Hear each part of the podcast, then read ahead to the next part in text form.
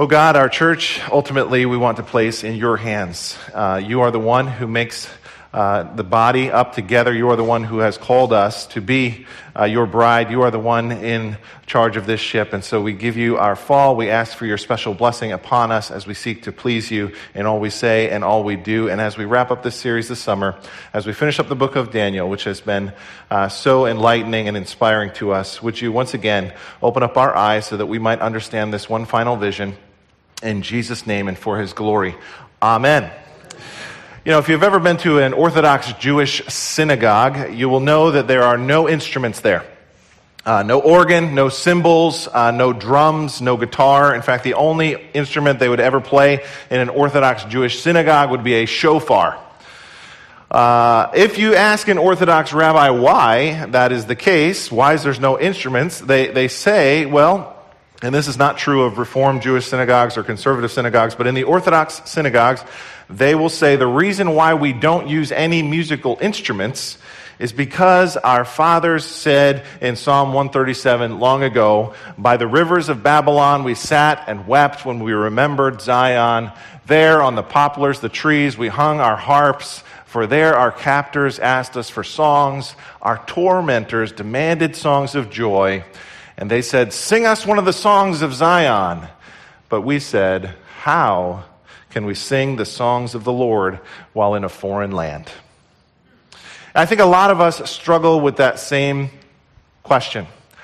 How can we sing the songs of the Lord in this foreign land? We live in a fallen world. We're surrounded by constant reminders that this world is not our home. That's why we called this series When Babylon is Home, because the term Babylon in the Bible takes on a larger than life significance. It's not just a geographical location, although it is. It becomes a symbol of evil, a symbol of this world power, a symbol of exile. And it's a reminder that we are aliens and strangers here, and that things are not the way it's supposed to be when Babylon is home.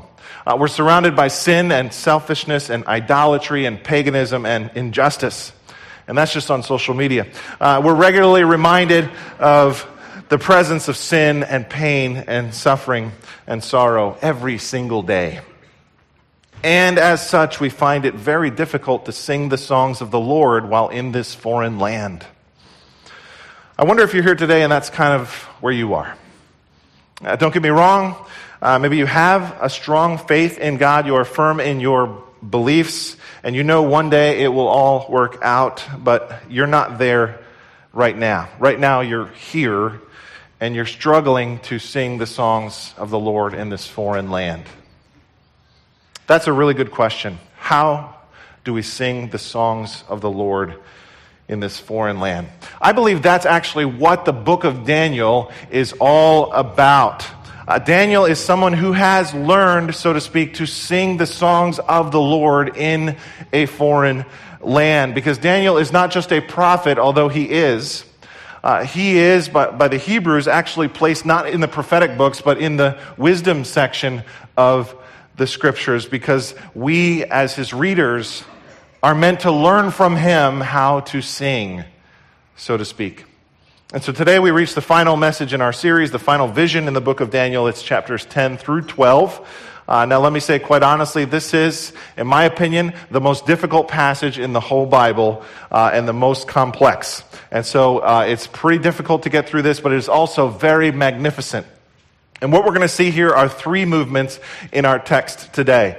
Uh, we're going to see three things. We're going to see a heavenly war, a succession of enemies, and a final victory heavenly war, a succession of enemies, and a final victory. If you don't like those three points, you can come up with your own. Okay, so those are mine. Here we go. Daniel chapter 10.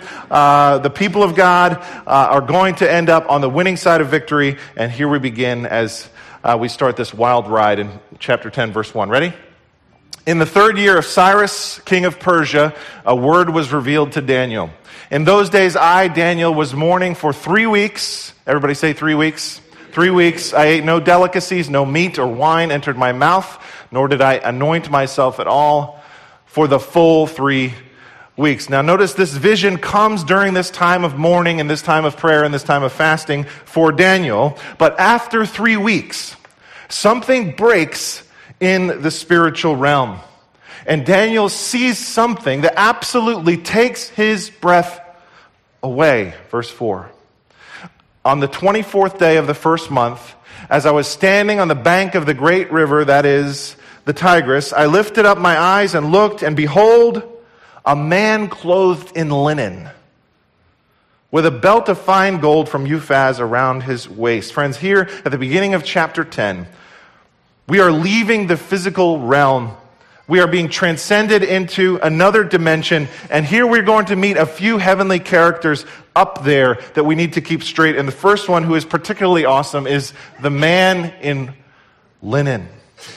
He's the one in these three chapters who's going to give this vision.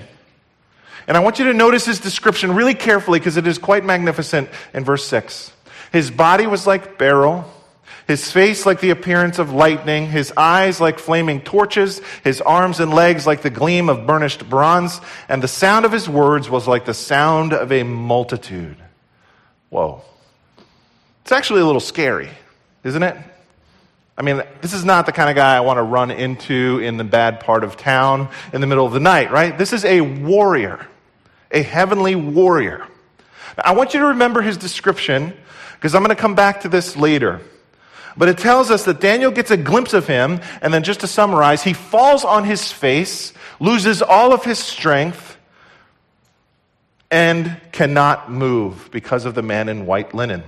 Uh, then, dropping down to verse 10, we're told another supernatural being, I think another angel, enters the scene. Verse 10. And behold, a hand touched me and sent me trembling on my hands and knees. And he said to me, O Daniel, man greatly loved, stand upright, for now I have been sent to you. And when he had spoken this word to me, I stood up trembling. Then he said to me, Fear not, Daniel, for from the first day that you set your heart to understand and humbled yourself before your God, that was three weeks ago, your words have been heard and I have come because of your words. Now, just side point. Notice how personal this is. Uh, he comes for Daniel because Daniel fasted and prayed. And sometimes we wonder if God is working because although we know he interacts in a general way in this world and in creation, we wonder does he really know me? Like individually, does he really hear my prayers? and know my concerns individually? And the answer, according to Daniel chapter 10, is a resounding yes. Friends, that means God hears you and knows you and knows what you are going through right now. And He wants to answer your prayers too, because like Daniel, God wants to tell you, fear not, you too are greatly loved by God. Amazing. But he says in verse 13, the prince of the kingdom of Persia withstood me 21 days. But Michael, one of the chief princes, came to help me, for I was left there with the kings of Persia, and came to make you understand what is to happen to your people in the latter days, for the vision is for days yet to come. Now, this is a fascinating glimpse into the spiritual realm. First of all, did you notice what just happened in our text? Uh, the angel says, I would have been here 21 days ago, but I got kind of held up. Held up? Like traffic? Like construction? No, no, no. This is not me and you sitting uh, at the Somerville Circle during rush hour. There's a war going on. He's involved in a war. There is a spiritual war. I want to say more about that, but just give me a moment. Here we have two more characters introduced. First, there's Michael, the chief of princes. Who is that? He's the very top of the hierarchy of angels, and he stands guard over the nation of Israel. And he's the most powerful of all the heavenly creatures, creatures. But his name actually means who is like God.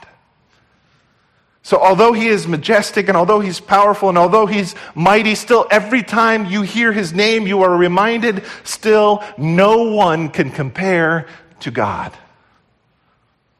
And secondly, there's this prince of the kingdom of Persia who's fighting against him. There's another angel, but it's a fallen angel, a demon, part of the kingdom of darkness. And then there's this conflict between the two of them. This text is incredible. What we learn here in this brief little paragraph is that there are errands run by angels on behalf of God's people doing battle for us, and we are involved in this fight through prayer and fasting. See, the scriptures teach us this that our battle is not against flesh and blood, but against rulers and powers and principalities in the heavenly places. What we see here in the physical realm is only a shadow of the truth but there is more than meets the eye. Yes, it's invisible, but it is true. It's not that it's false, it's real, it's not fiction, it's fact. And the point of Daniel chapter 12 is simply just to remind us or to teach us, maybe for the first time, that a war is waging behind human history in the spiritual realm. A war is raging out there. And the reason this is so important is because what you believe about that influences the way you live right now today, does it not? So here's the application God says you and I need to be in this fight. The spiritual battle is something God calls us, like Daniel, to be engaged in, and our weapons are not carnal, but they are mighty as to the pulling down of strongholds because there is an ongoing war. In the words of Chuck Swindoll, he says this These verses, let's go to the next slide. These verses flash a sober warning. Overcoming demonic forces is not a once for all matter. See, that's why Paul tells the church in Ephesus as they encountered their own invisible war, quote, pray in the Spirit on all occasions with all kinds of prayers and requests. With this in mind, be alert and always keep on praying for all the Lord's people. In our context at Millington, there, there's a small group of men who get together every Wednesday morning. They call it Prayer with Joe. When I first started here, I thought, who's Joe? Uh, Joe is coffee. They get together at 6:15 in the morning every Wednesday and pray for this church, what's going on that week at this church, and a certain leader of the church every single Wednesday. Any man is welcome to join us at 6:15 every Wednesday morning. But this application is not just for the men, it's for the women, adult ed classes, small groups, elders. Let's make sure we as a church are spending time in prayer. We not, must not forget this is a war. And so the purpose of Daniel 10 is at least twofold. First, to unveil the reality of a supernatural world at work behind the scenes. And secondly, as I move on, it's also to underline the supernatural authority of this final vision Daniel is about to receive. And we see that vision beginning in chapter 11. So let's just kind of drop down there, summarizing to movement two in our vision, the succession of enemies. Chapter 11, verse 1. And in the first year of Darius the Mede, I took my stand to support and protect him. Chapter 11 begins with the man in white linen speaking. And it's, it's almost like these three chapters are one grand movie. And, chapter 11 is movement two, talking about the enemies of God's people, especially during the intertestamental time period, but also in a time yet to come. And there are a few key players that we meet. The first one is Darius. Remember, Darius is part of the Medo Persian Empire. Remember in Daniel, there's four main kingdoms at play there's Babylon, then Medo Persia, then Greece, then Rome. Remember that? Say amen if you're with me. Okay. I know it's been a while since then. But Darius was part of that second empire. And here the man in white linen says in his first year, he had to take a military stand on behalf of Darius. And what's in view here is that efforts were made in the first year of King Darius to make him hostile towards the people of God. Do you remember back in chapter 6, as soon as Darius takes power, there's a few top level administrators in his government trying to plot to kill Daniel? Remember Daniel praying then three times a day doing spiritual battle? Here we learn what was happening behind the scenes in the spiritual realm. There was a stand in heaven to make sure his policies were reversed to protect the people of God, and they were. Uh, the reason is because, as we learned in Daniel 4 and 5, heaven rules. Heaven rules. Now, what's next in Daniel 11 is a vision predicting more of the future about what's going to happen in the next couple hundred years after Darius and after Daniel, for that matter. Take a look at verse 2. Now then, I tell you the truth. Three more kings will arise in Persia. Then a fourth, who will be far richer than all the others.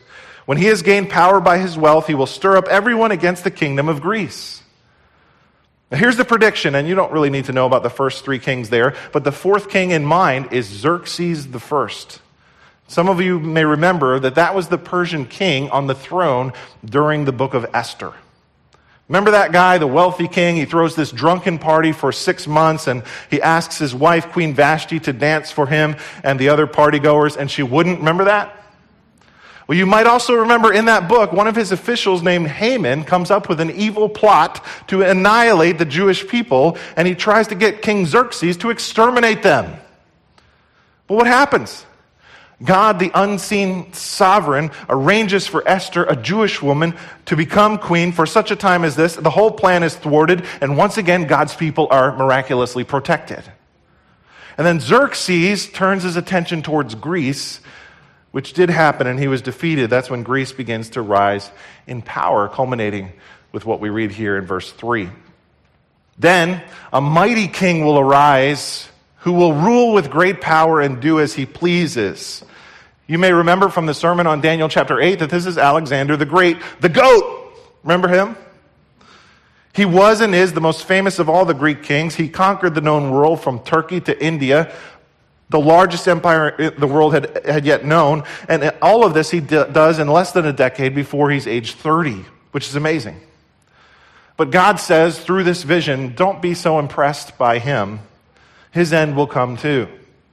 Then, verse 4 After he has arisen, his empire will be broken up and parceled out towards the four winds of heaven. It will not go to his descendants, nor will it have the power he exercised, because his empire will be uprooted and given to others. This is astonishing, especially when we remember this vision was given a couple hundred years before Alexander the Great was even born.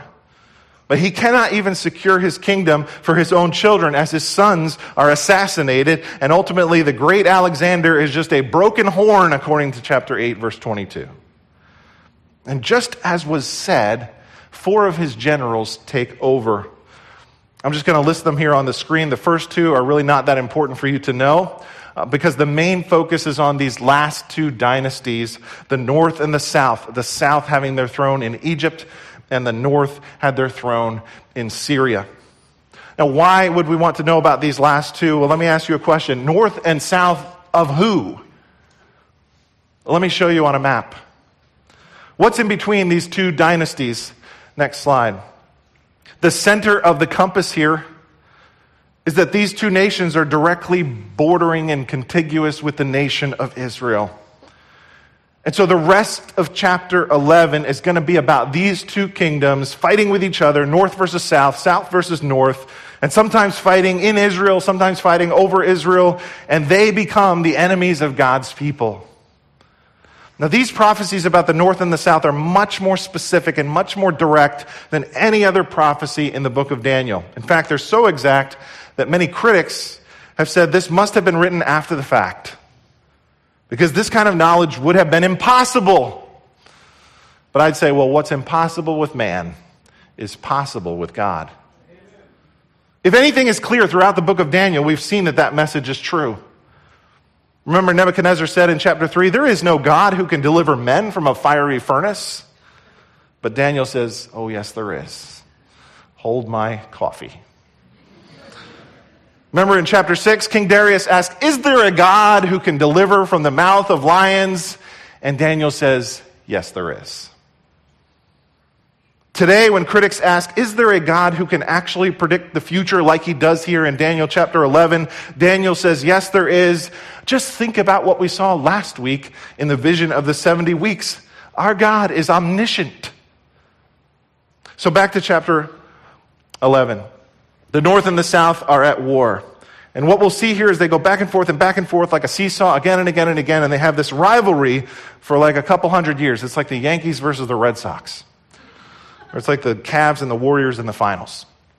Or since it's high school football season, maybe it's kind of like uh, Ridge versus Watchung Hills around here. Or for those of you over there, maybe Montclair versus Bloomfield. Amen? That's the north and the south during this time period. Now, I don't have time to go through every detail of chapter 11, though I would encourage you to go home and read this. I have actually created a handout which explains what's going on in chapter 11 for you. If you want one of these, you can take that on your way out today. Uh, just a piece of advice I would encourage you to have a strong cup of coffee in your hand when you sit down with that handout. It is pretty complicated. But this morning, I just want to point out two or three highlights from this war. So let's get ready to rumble. Verse 5.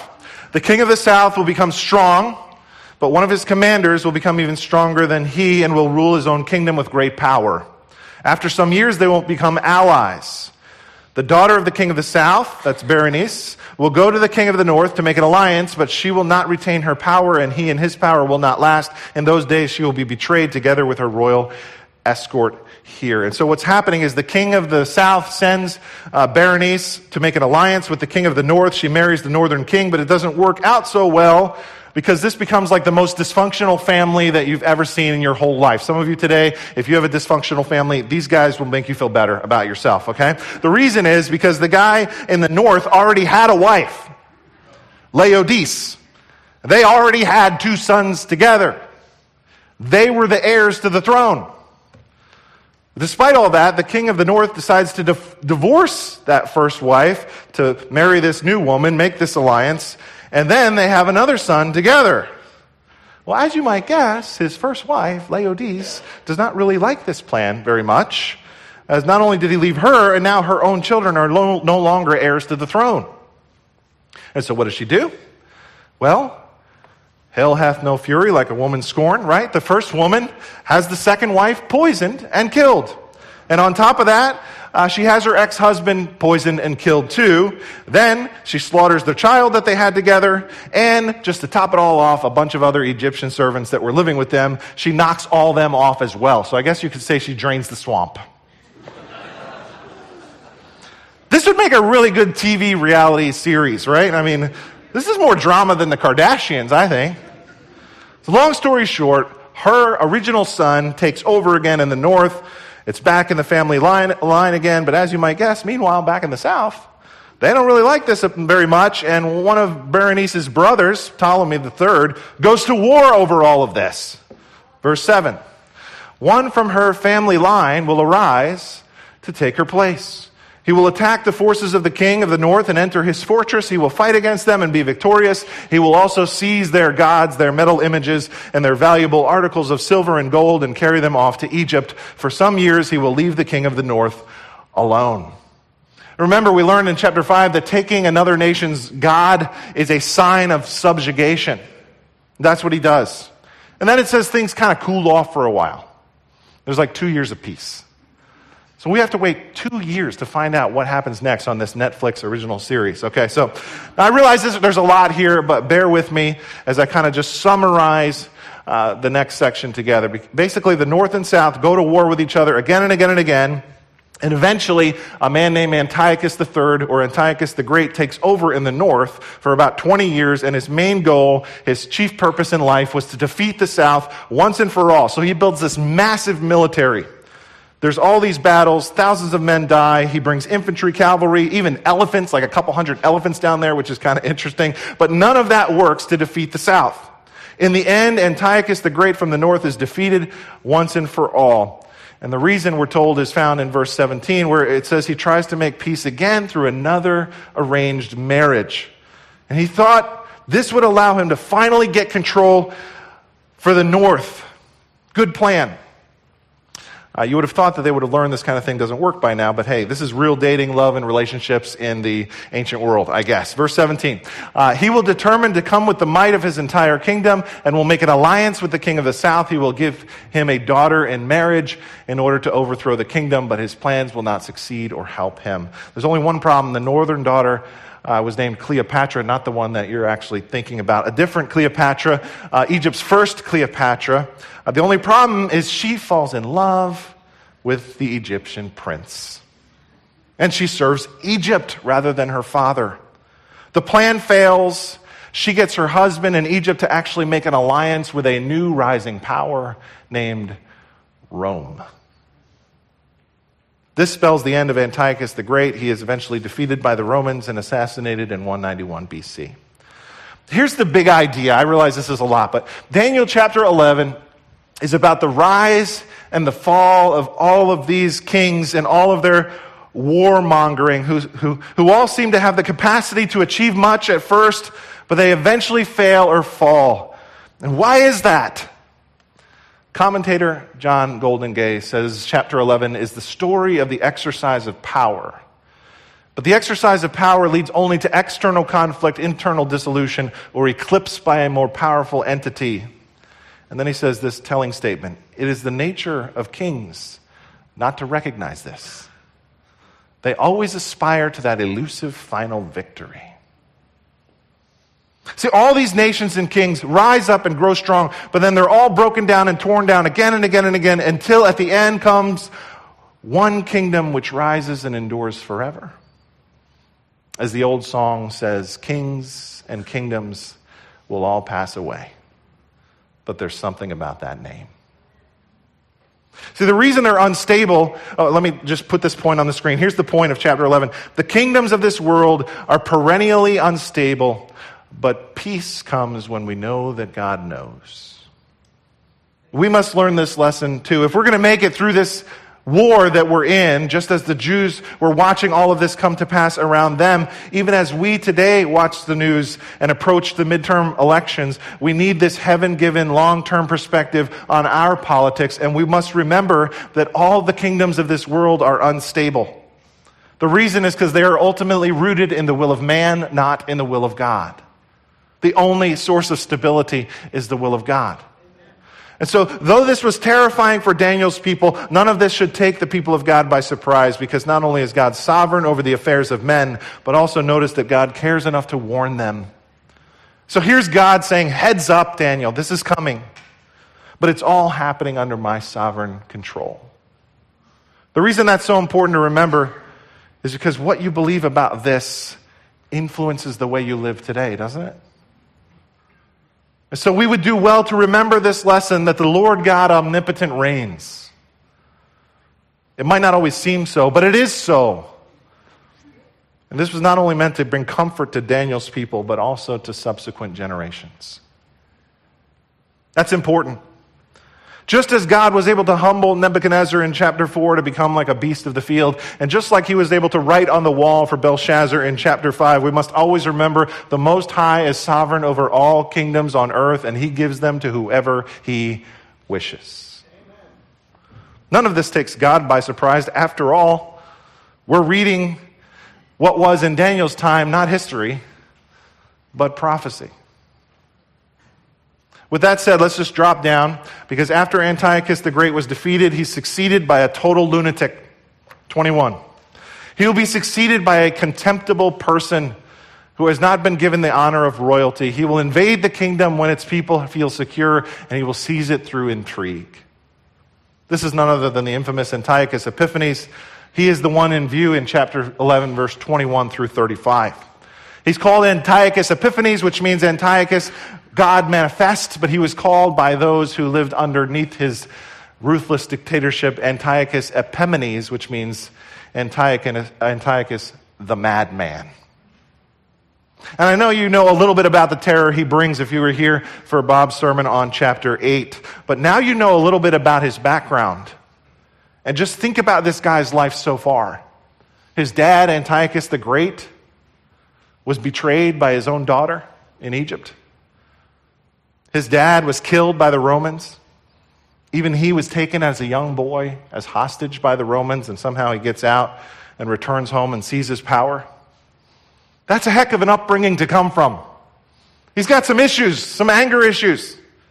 And as such, he becomes this ruthless ruler, which is not to justify his evil, but it does kind of explain some of his insecure and narcissistic psychology, doesn't it?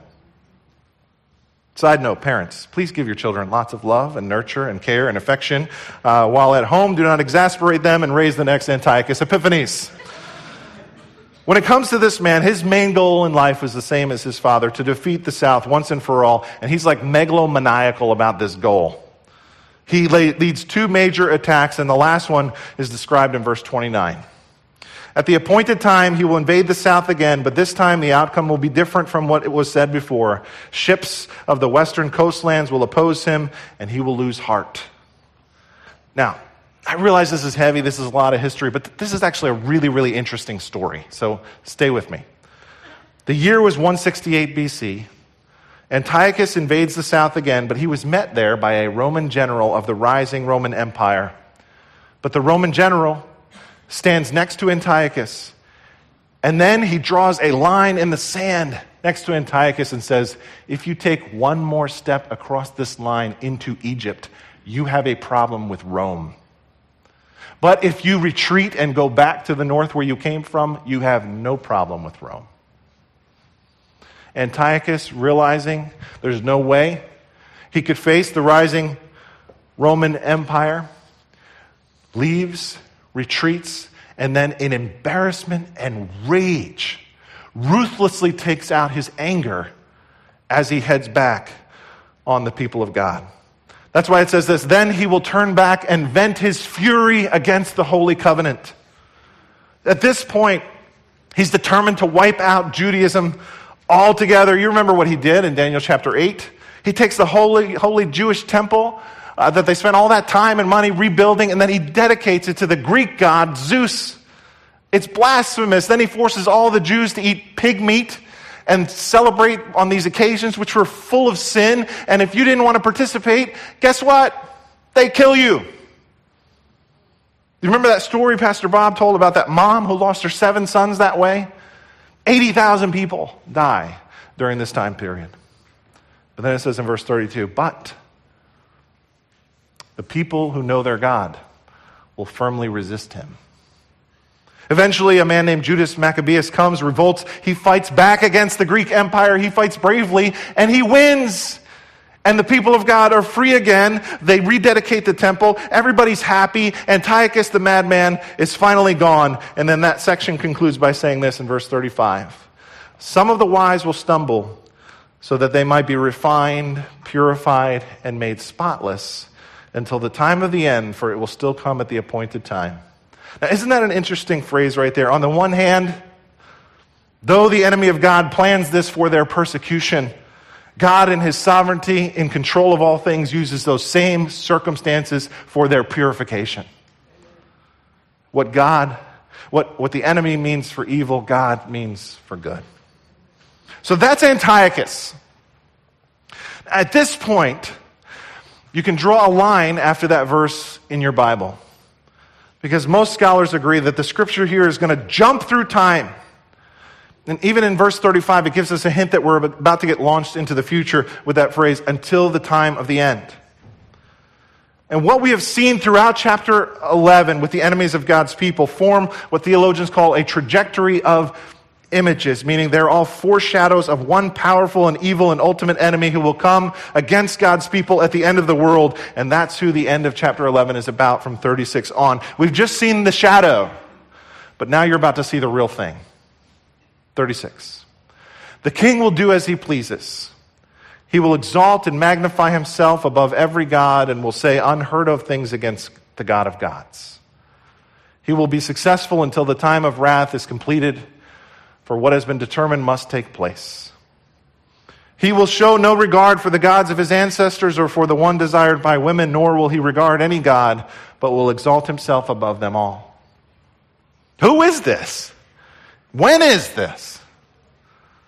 But what we know from other parts of the Bible putting this together is that there is one coming called the Antichrist coming from two words, anti-Christ. Anti meaning against Christ or opposing Christ, which is true, but anti also means in the Bible in place of Christ. So he's against Christ in the most diabolical way possible. He purports to be able to replace Christ. There are other names for him in the Bible. He's called in Daniel 8 the little horn. In Daniel 9, the prince that will come. In Thess- 2 Thessalonians 2, it says he's the man of sin in verse 3, the son of perdition, verse 3, the man of lawlessness in verse 8, that wicked one in verse 8, and the coming one in accord with the activity of Satan in verse 9. In the book of Revelation, he's just simply called the beast. All the same person, the Antichrist, the arch enemy of the people of God. He'll be arrogant, ruthless, manipulative, and war against God's people. But his reign will be one of absolute power. He is a Satan indwelt dictator of the world who does exactly what he pleases. And what he wants most is to blaspheme God and blaspheme Christ and all those who worship him. Notice it says he'll exalt and magnify himself above every god. Second Thessalonians chapter 2 says this. He will oppose and will exalt himself over everything that is called God or is worshiped so that he sets himself up in God's temple, proclaiming himself to be God. He dares to say things no one else would ever dare to say. Imagine proclaiming yourself to be God. And here at the end of Daniel 11, he's called the King of the North. And it describes what will happen to him. At the time of the end, the king of the south will engage him in battle. And the king of the north will storm out against him with chariots and cavalry and great fleet, a great fleet of ships. He will invade many countries and sweep through them like a flood. He will also invade the beautiful land, which is, of course, the land of Israel. At the end, the Antichrist will set up base between the sea and the holy mountain. There's a famous valley there, the Valley of Megiddo, a great plain on which the last battle will be fought at the end of time, and this is where he will be defeated. 45. He will pitch his royal tents between the seas at the beautiful holy mountain. Yet he will come to his end, and no one will help him. Now, I know Daniel 11 was long, but now we're about to see the resolution and the final victory as Daniel's about to bring it home for us, we've seen the spiritual war that is raging. We've seen a succession of God's enemies culminating in one arch enemy. And now we're about to see one gigantic climactic victory as we see what God is going to do about this. And so we reach now what's like Acts 3 in an epic movie that's very exciting. Daniel chapter 12 tells us about what's going to happen. Things are about to get real. Chapter 12. At that time shall arise Michael, the great prince who has charge of your people, and there shall be a time of trouble such as never has been since there was a nation till that time. Michael, the great prince, remember the protector of God's people, he will arise at the end of time and defend them. Again, notice the exhaustive language. There's never been a time like this ever, nor will there ever be. Jesus uses the same kind of language in Matthew 24. Then it says this, but at that time, your people, Daniel, shall be delivered. Everyone whose name shall be found written in the book. Exactly how this will happen and how they will be delivered, it, doesn't really say here. How will the Antichrist be destroyed? We have to look at other prophetic passages to put it all together, like Revelation and Second Thessalonians 2, which will fill in the blank. But at that time, the Antichrist will come. Uh, all the nations of the world will be gathered together on the plains of Megiddo at the, the Battle of Armageddon, and then the sky itself will open. Uh, Jesus Christ will descend on a white horse, according to Revelation 19, and 2 Thessalonians 2 says this, and then the lawless one, the Antichrist, will be revealed, whom the Lord Jesus will kill with the breath of his mouth and bring to nothing by the appearance of his coming. And ladies and gentlemen, once and for all, our Lord Jesus will strike down the enemy of God with a supernatural force that literally consumes him on the spot. And then Revelation says he will take him then and throw him into the lake of fire. And the Lord Jesus gains victory over evil once and for all. And Lord, haste the day when my faith shall become sight, and the clouds be rolled back as a scroll. The trump shall resound and the Lord shall descend. Even so, it is well with my soul. Even so, come, Lord Jesus. Then, verse 2 And many of those who sleep in the dust of the earth shall awake, some to everlasting life, and some to shame and everlasting contempt. And those who are wise shall shine like the brightness of the sky above, and those who turn many to righteousness like the stars forever and ever. This is the clearest statement about resurrection in the entire Old Testament. It tells us there will not just be a resurrection, but a double resurrection. Both the righteous and the wicked will rise at the end. Now, the reason why that is so important for Daniel is because, on the one hand, there were many wicked kings and rulers and people who seemed to have gotten away with what they did. But here we're told that's not true. They will be raised, and there will be justice, and there will be a place of everlasting contempt for them. That brings us great comfort as well. Many, maybe you're here today and you've experienced real injustice in your life. And you wonder, how could God let this happen? And you wonder, how could that ever be fair? Well, what we're told here is that one day God will make it all right. As someone once said, the arc of the universe is long, but it bends toward justice. And one day God will bring a final and decisive victory. On the other hand, though, the righteous, he says, will be raised too. And this is great news for Daniel's people as well. This brings great hope because many of Daniel's friends and many of Daniel's people had been killed and they never realized the promises of God. But here we learn that one day they will in a new creation. And so will we. And that's our great hope. As Paul says in 1 Thessalonians 4, according to the Lord's own word, we tell you that we who are still alive, who are left until the coming of the Lord, will certainly not precede those who have fallen asleep. For the Lord himself will come down from heaven with a loud command, with the voice of the archangel, and with the trumpet of God, and the dead in Christ will rise first. For the Lord himself will come down from heaven with a loud command, and the voice of the archangel with the trumpet of God, and the dead in Christ will rise first. Did you hear that? Paul says, Comfort one another with these words. Here's the lesson Here's the lesson of chapter 12 Judgment is certain against human evil and those who resist God and oppress his people. But God's people are promised deliverance and will experience new life. History is not cyclical, it's linear. We're going somewhere. See, as a pastor, I know most people don't like to think about the end. Most people don't like to think about death, and they kind of just put their hands in their, their heads in, their, in the sand about it. They don't like to think about it. They, they like to sing that song, uh, Imagine, by John Lennon. Imagine there's no heaven. It's easy if you try. No hell below us, above us, only sky. You may say I'm a dreamer, but I'm not the only one. I hope someday you'll join us and the world will be as one. Now, I like the Beatles, but that's false.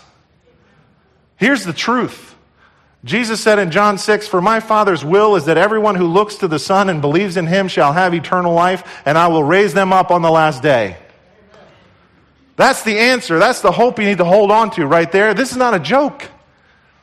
Daniel chapter 12 teaches us that God is a righteous judge who will not be mocked, and one day we will stand before him and give an answer. And the only hope we have on that day is the hope that there is a Savior who's paid the penalty for our sins. And for all who turn to Him with saving faith, they will be saved and rise again.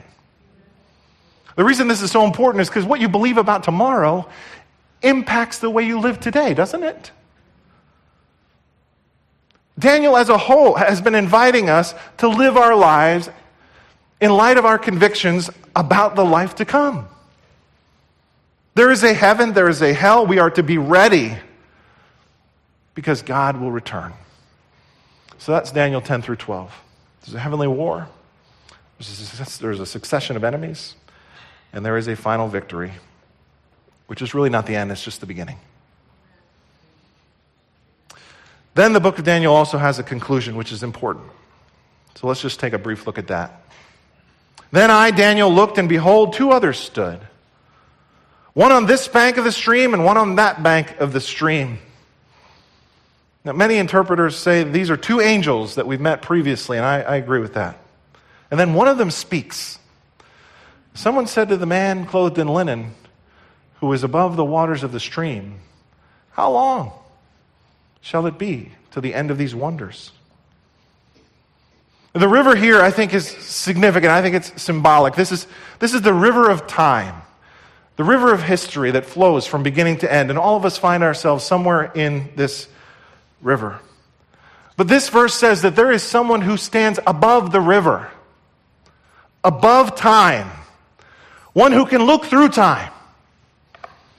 I'll never forget one time Ed Williams gave this illustration. He said, Take your eyes and just focus it on the left side of the stage somewhere on some point.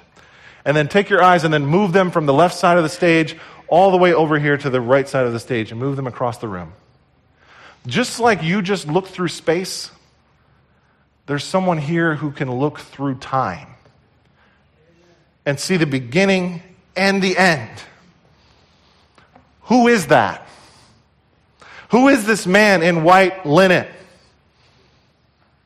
We've had this guy for several chapters explaining this vision. Who is he? What we know is that linen was the garb of a priest. Ezekiel 9.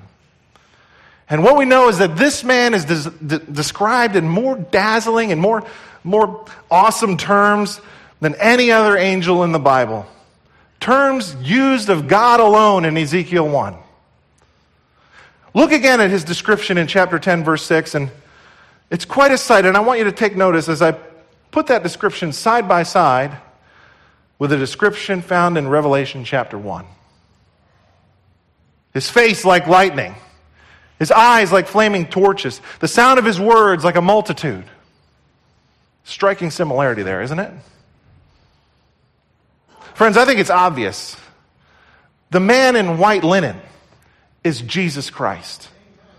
The Alpha and the Omega, the one above the river of time who sees the beginning and the end. We've seen him throughout the book of Daniel, hasn't, haven't we? In chapter 10, he, uh, chapter 2, he's the stone that's not cut by human hands. In chapter 3, he's the Son of God with us through our fiery furnace. In chapter 6, he's the one that actually was thrown into the real lion's den on our behalf. In chapter 7, he's the Son of Man coming on the clouds with great power and glory.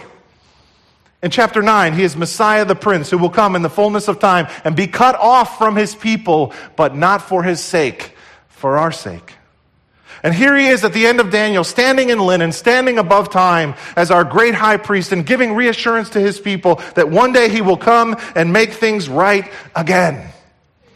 As the song says, one day the trumpet will sound for his coming. One day the skies with his glory will shine. Wonderful day, my beloved one bringing my Savior Jesus is mine. You see, the only reason I'm going to heaven, the only reason you're going to heaven, is because the man in linen said you were greatly loved. And he said I could come. And he's our high priest who has made for us a way. Living, he loved me. Dying, he saved me. Buried, he carried my sins far away. Rising, he justified freely forever. And one day he's coming. Oh, glorious day. Oh, glorious day. How can I keep from singing your praise? How can I ever say enough? How amazing is your love? Now remember the question he was asked How long? When will this end? And then the man in linen responds, Verse 7 And I heard the man clothed in linen who was above the waters of the stream. He raised his right hand and his left hand toward heaven and swore by him who lives forever that it would be for a time, times, and half a time. That's three and a half years. And that when the shattering of the power of the holy people comes to an end, all these things would be finished. Notice he lifts both hands. When you swear in the court of law, how many hands do you lift up? One.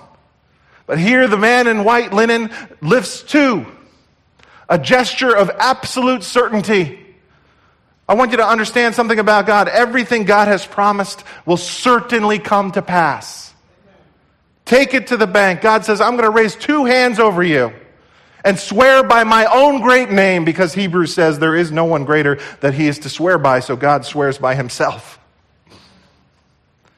And so here's the big picture.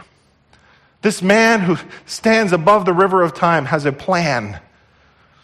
It's the lesson we've learned throughout the book of Daniel. God saying, I have a plan. I am in control of history. I am working things out exactly as I promised. I am turning this world toward myself. I will provide the ultimate victory one day. I predict the future. I know the end of all things. I provide eternal life for those who will trust in me. And then he turns to you and he turns to me and he says, Now will you live for me now? And yes, it's hard. Yes, there's difficulties. Yes, there'll be many trials and toils and snares, but God is always on his throne, and it ain't over till Michael the archangel arises. It's real. It's coming. It's sealed, so mark it down. But until then, he says, go your way. Last verse in the book. But go your way till the end, and you shall rest and shall stand in your allotted place at the end of days. I love that phrase, go your way. The phrase your way means the specific journey God is calling you to take for Him. This is the unique calling God has given you. It's not a blueprint or a copy of anybody else, it's your way. This is a calling for you to live for God when Babylon is home, not to blend in, but to stand firm for your God and to stand firm for your convictions and live the life that God has called you to live right here in Babylon. And as the summer ends and the school year begins, let me encourage you to go your way as Babylon is home. Worship team, would you come?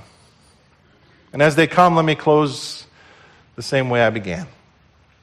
If you go into that Orthodox Jewish synagogue and there's no instruments there, they, they'll explain to you that they, they can't play them right now. But they will also say, but, but, but.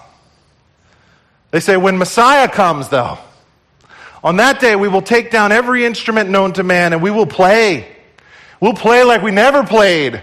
And we will sing and we'll sing like we've never sang. Well, friends, you and I know Messiah has come. And he's coming again. And today he instructs us to sing, to sing his song, even when we're in a foreign land. Amen.